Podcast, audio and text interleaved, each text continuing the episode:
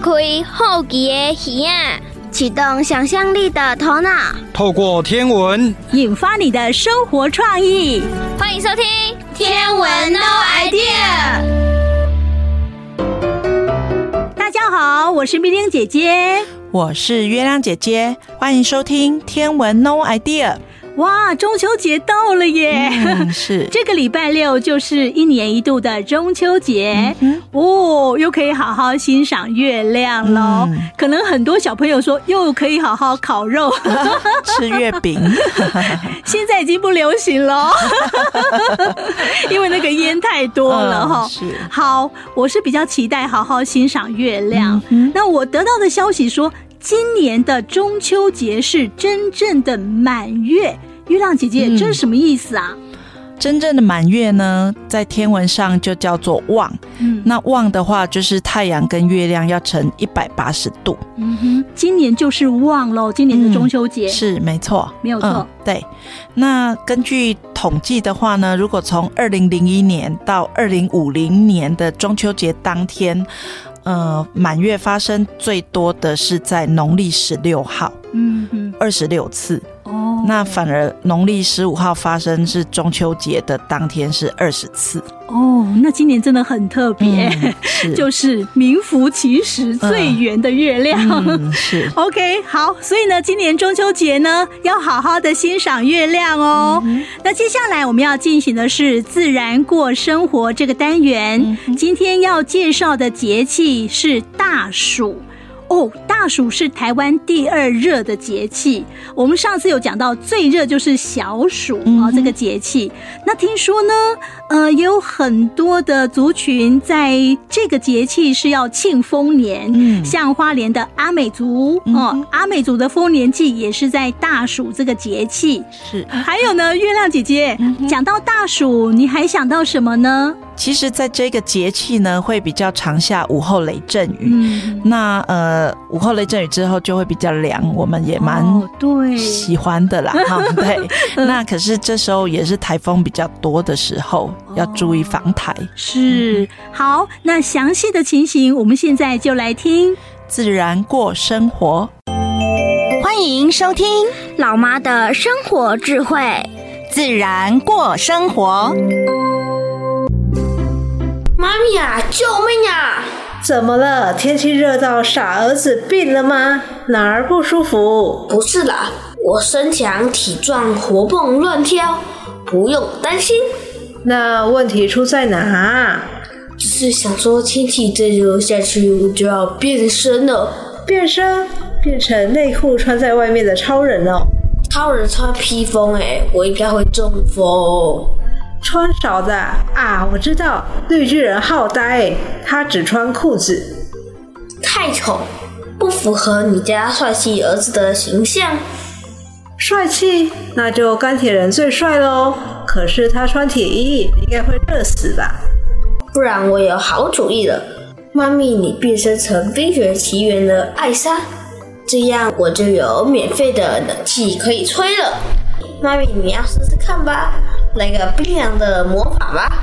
如果我会魔法，早就把你变成冰冻人了，这样就没有人会惹我生气，也能心静自然凉。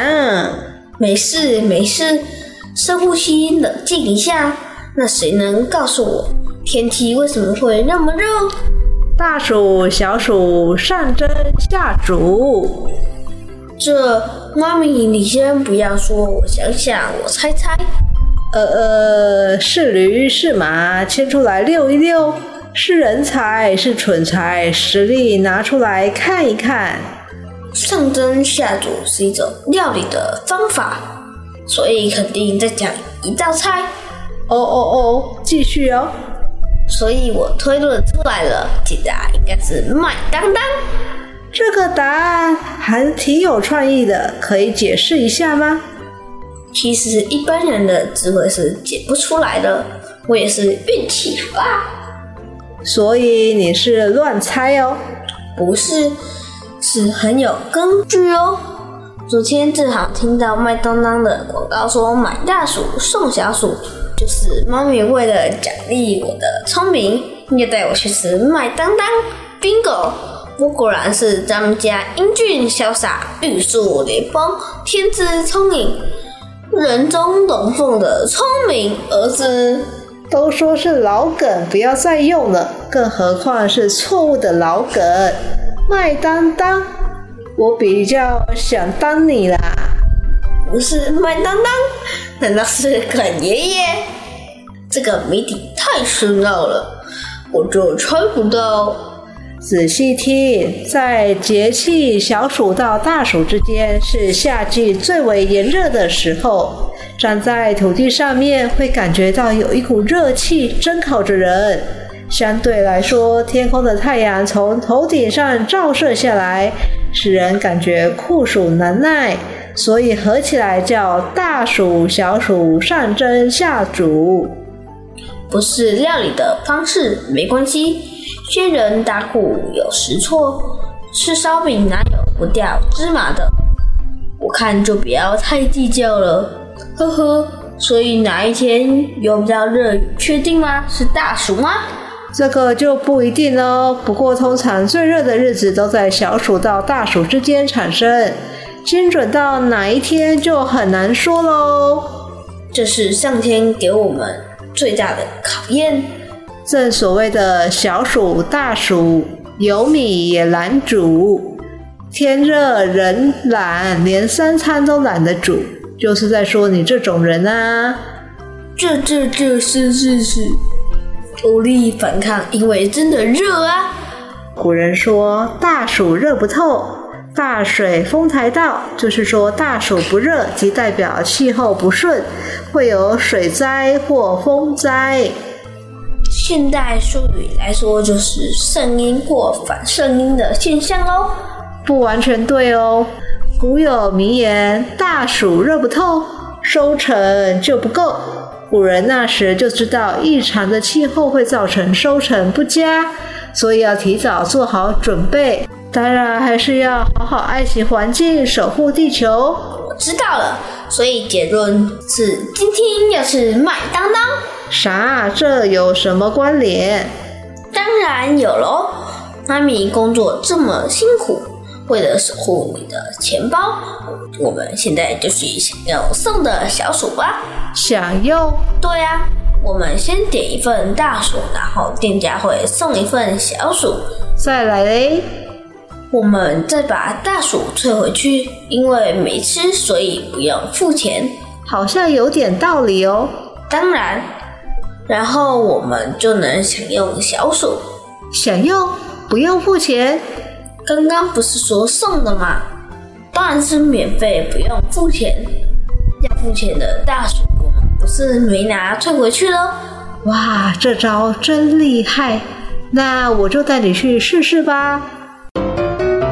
接下来我们要进行的单元是历史上的他，月亮姐姐。嗯我们今天介绍的这一位呢，嗯、是朝鲜的天文学家李淳之。是，嗯，对他没什么印象。是，但是听说他在朝鲜的这个天文学里面算是非常重要的天文学家。嗯，月亮姐姐是不是跟大家稍微介绍一下？OK，嗯，因为在朝鲜王朝初期呀、啊，他们是没有自己的历书，哦、所以都要借用明朝的历书。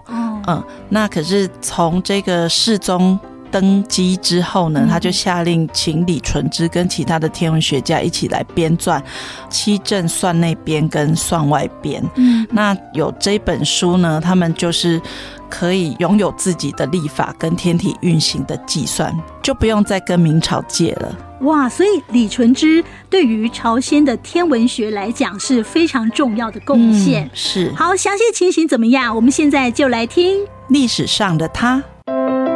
哲学家也是天文学家。中国的天文学家跟西方的天文学家研究的是一样吗？让我们一起来看看历史上的他做了哪些事吧。哎，雅雅，心情很好哦。是啊，因为又要去拜访天文学家了。哎，老师，今天要去拜访谁呀？嗯，十五世纪朝鲜的李淳之。朝鲜在哪里呀？在朝鲜半岛上啊，现在是南韩再加上北韩那一大块的地方哦。好，走吧，我们去拜访历史上的他李纯之。嗯，好。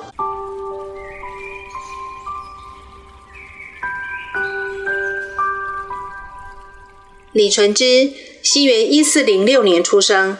十五世纪朝鲜王朝初期的学者、算学家和当时最具代表性的理论天文学家，他精通工学、天文、阴阳和风水。一四二七年，二十一岁的他通过了国家考试，从幕僚之类的行政官员做起。他是一个性格老练、尽忠职守的人。一般认为，他的志愿不是要当天文学家的。而是因为世宗大王派他去学习天文历算，通过了世宗大王亲自的特别考核之后，他在一四三零年二十五岁的时候，被世宗大王指定为推动天文历法项目的大将。从此呢，一生都在研究朝鲜的天文历法了。代表作是《七正算》，其他还有《朱家历象集》、《交时推步法》以及《天文类钞》等等。世宗大王很重视天文历法诶。嗯，是的，因为他不想再依赖中国的历书了。怎么了？中国历书不好吗？嗯，怎么说呢？来，事情是这样子的，在古代，中国和周边国家有一种叫做宗藩的国际关系。朝鲜承认中国是宗主国，定期要送礼哦。中国呢，就会帮忙维护朝鲜国王的统治权。那因为朝鲜没有能力制作自己的历书，所以双方就同意每年的秋天，就像现在这个时间啊，朝鲜他会派出冬至使节团前去中国领取下一年度的历书哦。这个有点麻烦呢，每年都要去一趟。是啊，劳民伤财呢。而且中国的隶书越来越不能用了。嗯，为什么？因为呀。原本领用的是元朝郭守敬编制的授时历，那个很准确。回到朝鲜，只需要稍加修改，配合汉城时间就可以了。但是呢，现在领回来的呢是刘伯温修改过的大统历，有重大错误，又不肯修正，所以朝鲜这边开始觉得，我们有必要再去中国领历书吗？所以说，他们就干脆自己做历书了哦。嗯，对，世宗大王在宫廷设置了历算所，然后挑选人才进行数学、历法和天文的理论学习跟研究，宣誓要做出一本以汉城时间编制的历书。于是，我们的主角李纯之就出现喽。哦，原来如此。一四四二年，以首都汉城时间为准。适合韩国土地和季节的历书完成了，就是七正算。诶，什么是七正啊？嗯，七正是指七种天体，就是太阳、月亮、金星、水星、火星、土星和木星喽。哦，嗯，七正算分成内外两篇。李纯之在《七正算外篇》里面详细解释了行星运动的计算方法，以及怎么样才能够准确的预测日食和月食哦。后来的科学史学家评论说，这部《七正算外篇》说明了，呃，这个朝鲜已经具备了成为世界上第三个独立的立法系统的水准了。那第一跟第二是谁啊？嗯、呃，是阿拉伯和中国的立法。哦，嗯，《七正算外篇》是一部采用阿拉伯天文学成果所编写出符合朝鲜情况的历书，所以人们也称它是阿拉伯天文历法书籍当中最优秀的汉文书籍。哇，没想到李纯之他们这么厉害，这么成功。对，一鸣惊人。李纯之和世宗大王之间有个小故事哦。哦。可能是世宗大王想知道李纯之到底把历法和算学学到什么程度了。有一次呢，他这样问李纯之：“汉城在地图上的哪一个位置？”陛下，根据计算，汉城在北极海拔三十八度。哦，当下世宗大王并不相信李纯之的回答哦。可是之后呢，他从中国的天文书籍当中确认。三十八度是正确的，于是他对李纯之充满了信心，要大家以李纯之为中心，一起为朝鲜的立法努力哦。当时的三十八度，差不多是今天的三十七度，正是汉城，也就是今天首尔的纬度哦。哇，李纯之灰熊也，厉害呢！是的，他对天文理论的掌握，不但让朝鲜有了自己独立的立法，老百姓有机会吃得更饱。更重要的是，李纯之的学术能力让朝鲜的天文历法直接进入世界前三强。哇，有够厉害啦！想要到天文历法嘛，会当帮助大国家耶。哼，没错，向李纯之学习，将来你也可以哦。好了，历史上的他李纯之的故事就在这边结束喽。嗯，谢谢老师。不客气。大家好，我是冰玲姐姐，我是月亮姐姐，欢迎继续收听《天文 No Idea》。接下来我们要进行的单元是 English Rock 这个单元。嗯。哦，今天呢要介绍的就是星座的由来。嗯，哇，要用英语来介绍。嗯、好，那这个星座为什么我们会有星座呢？月亮姐姐，你知道吗？因为古时候的人没有电视可以看，所以他们就是靠自己的想象力把这些星点连连看啊，嗯、然后就把他们想象成有动物，还是一些用品这样子。那这些星座通常拿来做什么用呢？嗯哼，就是你看到这个星座出现，就知道哎，现在大概是什么季节啦。嗯、然后方向呢，嗯、也是可以靠这些星座来辨认。哦，那我知道说现在我们星座大概有八十八个，对不对？嗯哼。可是，一开始就这么多了吗？没有哦。嗯，刚开始应该只有四十八个，这是在古希腊时代。嗯。那因为航海的进步，又到了南半球，所以发现了更多，才变成现在的八十八个星座。哦，了解。嗯。详细的情形，我们现在就来听 English Rock。Hi, hi, hi! We're English Rock. English Rock. Welcome to our channel. English Rock and Rock English. Hey, hey, hey! Welcome to English Rock. English Rock. Let's rock English. Twinkle, twinkle, little star. How I wonder what you are. What makes you so happy? 什么事情让你开心到可以唱歌啊 ？My parents are going to take me to camp tomorrow. I heard that there is no lights at night. It means I can see a lot of stars and there will have professionals who will take us to find the star signs in night sky. I hope I can find my own star signs. 我父母明天要带我去露营诶。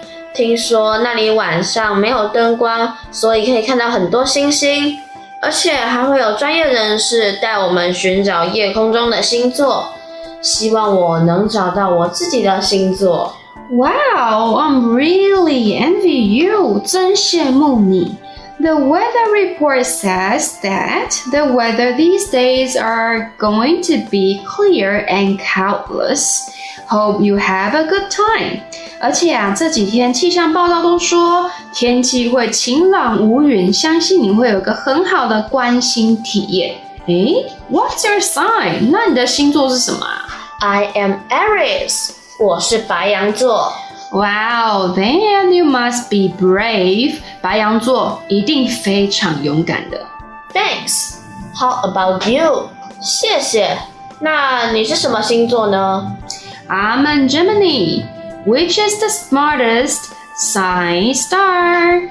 我是双子座，也就是最聪明的星座。啊，Let me ask you some question. Do you know how many star signs are there in a year？那你知道一年当中有几个星座吗？A piece of cake，太简单了啦。The answer is twelve，答案是十二个， 跟月份一样。Each month has its own star sign, right? 每个月都有属于自己的星座，对吧？ You are so smart. 你果然很聪明。Then, do you know the origin of the function of the star signs? 那你知道星座的由来或者是功能吗？Hmm, this question beats me. It is used to explain people's personality or destiny. 呃，这题真是难倒我了啊！是用来解释人的性格以及命运吗？In some way, you can say that. 在某个层面上，你可以这么解释。However, the 12 star signs were the earliest way used to measure time, not as it is now used to explain a person's personality and destiny. 其实十二星座最最最最早的时候呢，是用来 measure time，是计算时间用的，而不是像现在来解释人的生日所代表的性格跟命运。The constellation originated in Babylon, one of the four ancient civilizations. 其实这些星座最早缘起于四大古文明当中的古巴比伦。In addition to making a seven-day week, the Babylonians divided the sky into regions called star signs.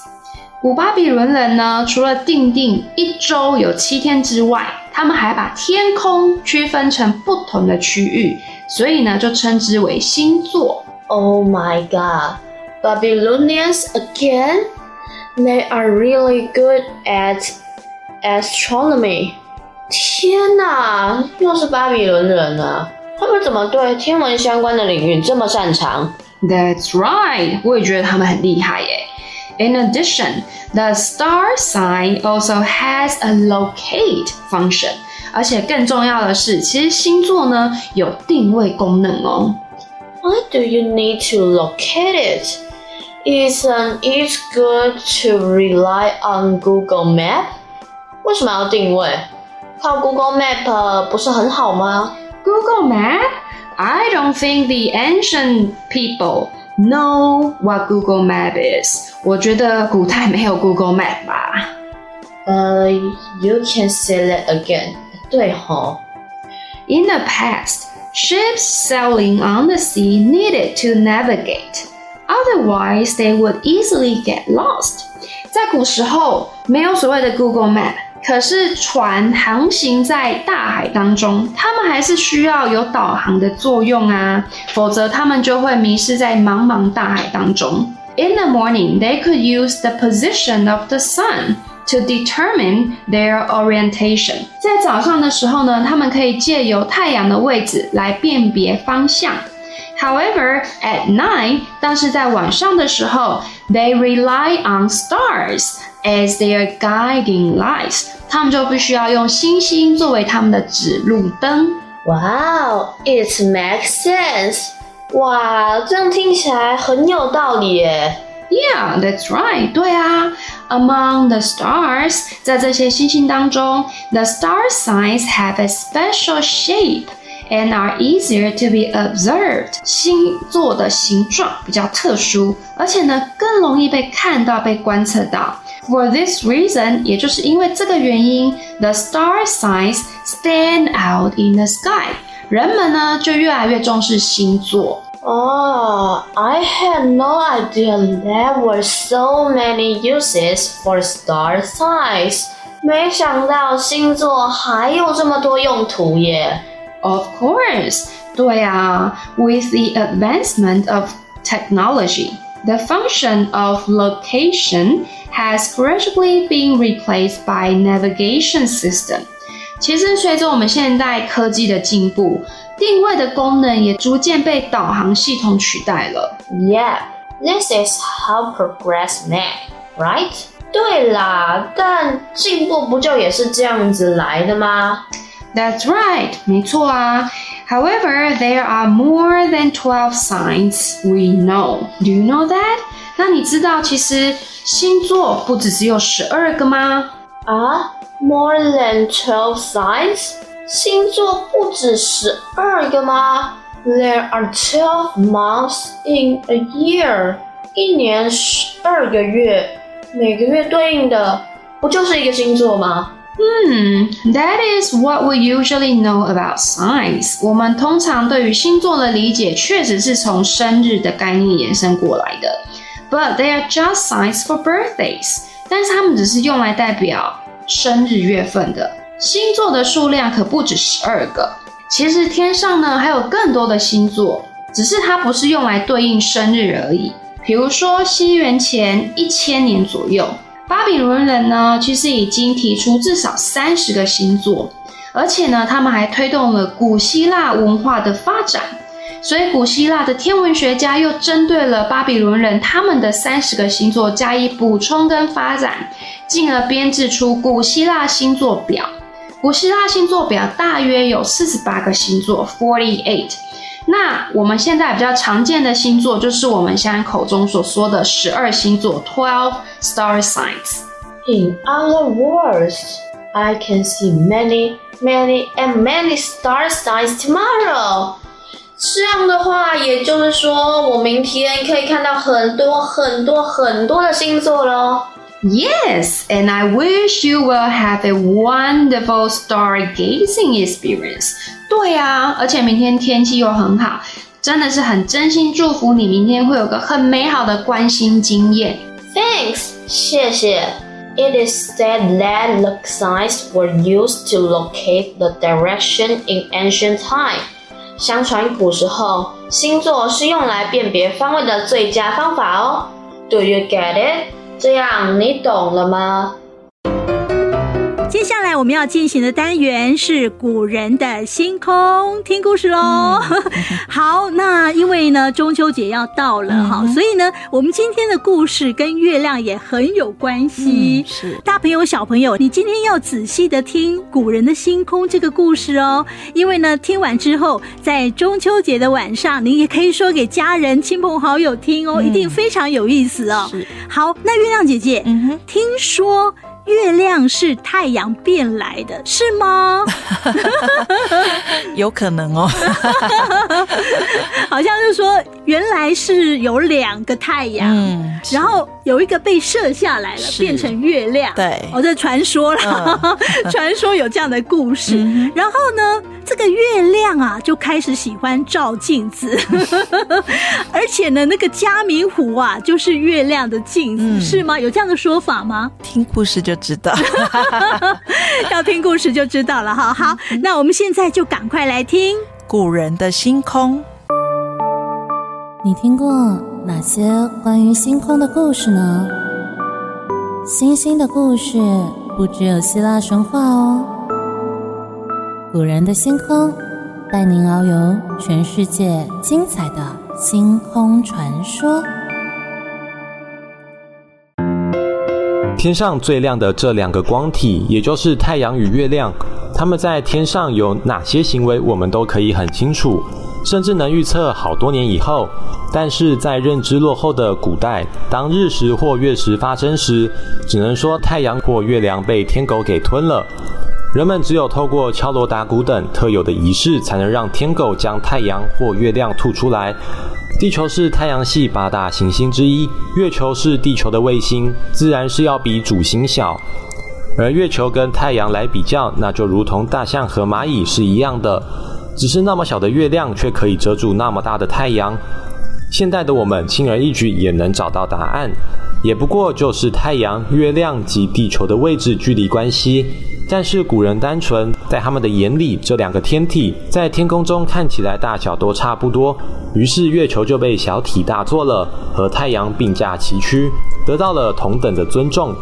认为太阳主宰白昼，而月亮领导黑夜。身为天上肉眼可见最大、最为明显的两颗天体，自然而然以他们为主题的故事就说不完了。而台湾原住民就有许多关于日月的传说故事。在布农族有一个关于族人与月亮的约定传说，故事是这样的：远古时期的天空没有昼夜之分，天上有两颗太阳轮番不停地照耀大地，使得大地炎热，花草树木凋萎，河水干涸，农作物难以生长。但是为了生存，布农族人仍不停地奋力工作，苦不堪言。布农夫妻们都必须到耕地里工作，只能把尚在襁褓中的孩子带往田里照顾，将婴儿安置于耕地旁的茅草寮，就下田工作。当夫妻耕作到一半休息时，母亲再去喂哺小婴儿。某天，母亲一如往常要去喂哺小婴儿，却发现小婴儿竟然不见了。在原本包裹着婴儿的布里，只看见一只不会动的蜥蜴。母亲对着父亲一边哭着说：“我们的孩子竟然被炎热的太阳晒成了蜥蜴。”孩子的父亲生气至极。我要去蒸发太阳，以报杀子之仇。孩子的父亲带上刚会走路的大儿子，背起弓和箭，踏上了追日复仇之路。我们沿路种植柚子树和橘子树，待我们完成复仇大计，回家的路上，我们就可以好好享用这些果实。父子二人走过无数的河流山涧。翻越荒山野岭，朝向太阳走了数十年，终于抵达太阳居住地。只是原本年轻的父亲，如今都已经成为白发苍苍的老人，大儿子也成了翩翩美少年。来到太阳居住地，他们先躲在一颗石头后方。少年举起弓箭，想要瞄射太阳。好强烈的阳光，太刺眼了。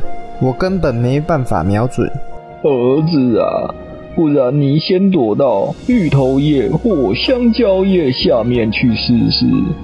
唉，我弓箭还没搭上，芋头叶和香蕉叶就被晒干了。我看那边那些山种叶还有耐热性，应该管用。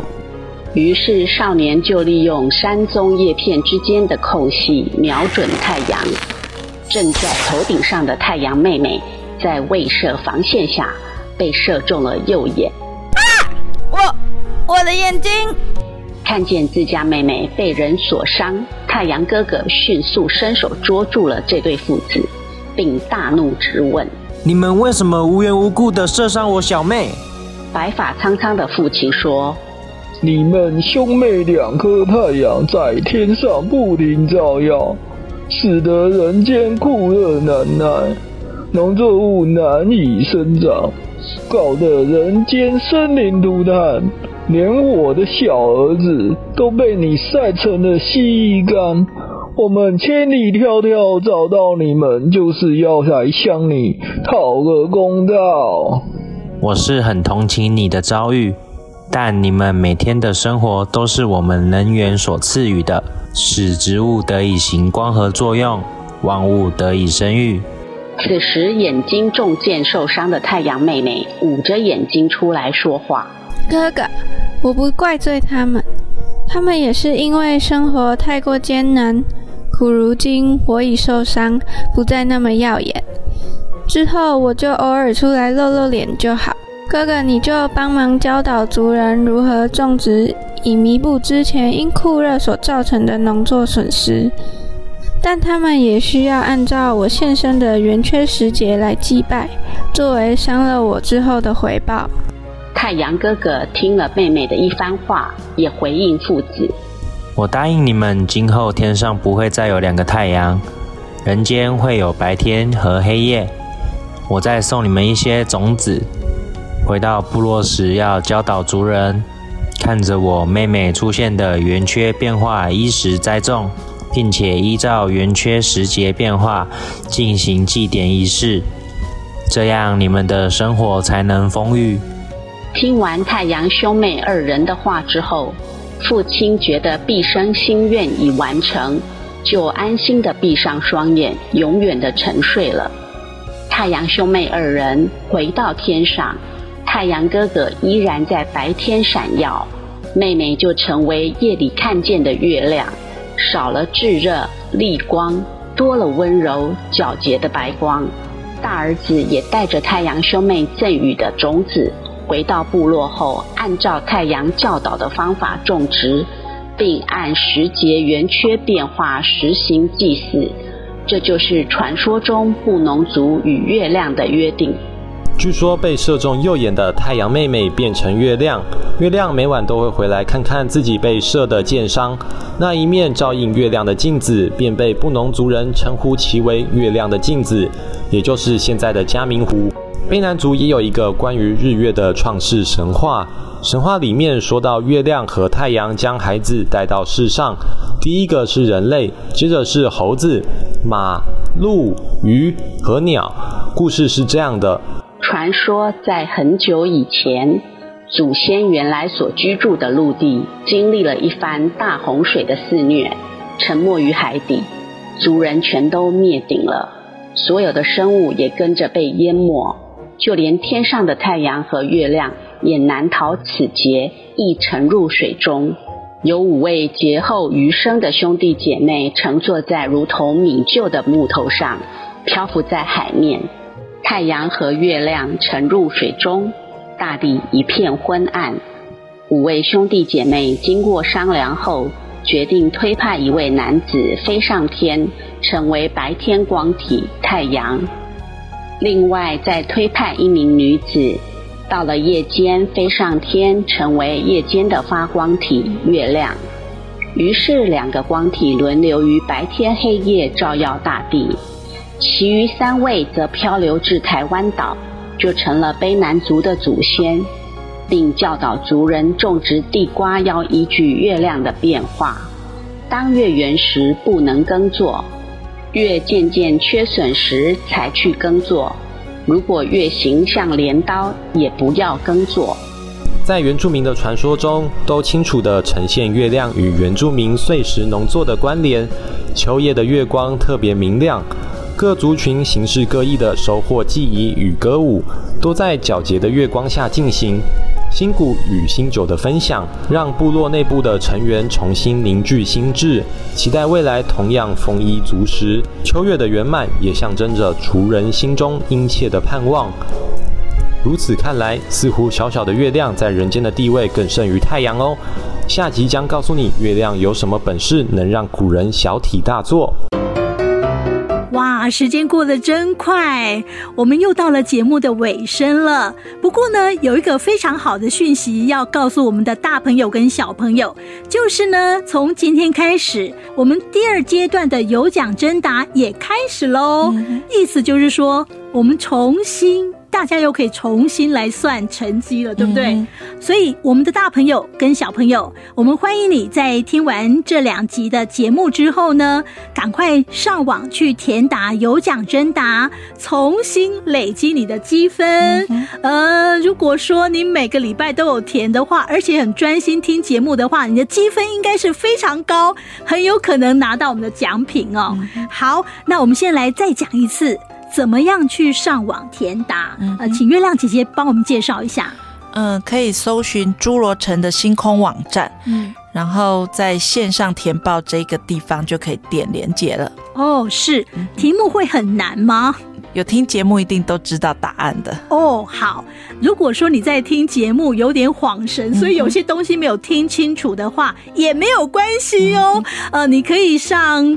Yes，五二加一的 Podcast 好，那边去重听，嗯、是，或者是上 YouTube，嗯，搜寻侏罗城的星空，对，这边也都有节目，你也可以重新点、重新听，嗯、而且呢，放在这边的节目呢都是随点随听，嗯、只要有网络的话都非常的方便哦。嗯、所以呢，我们在这边提醒我们的听众朋友，现在听完节目之后，赶快上网填答，然后呢，累积我们的分数。可以拿奖品哦！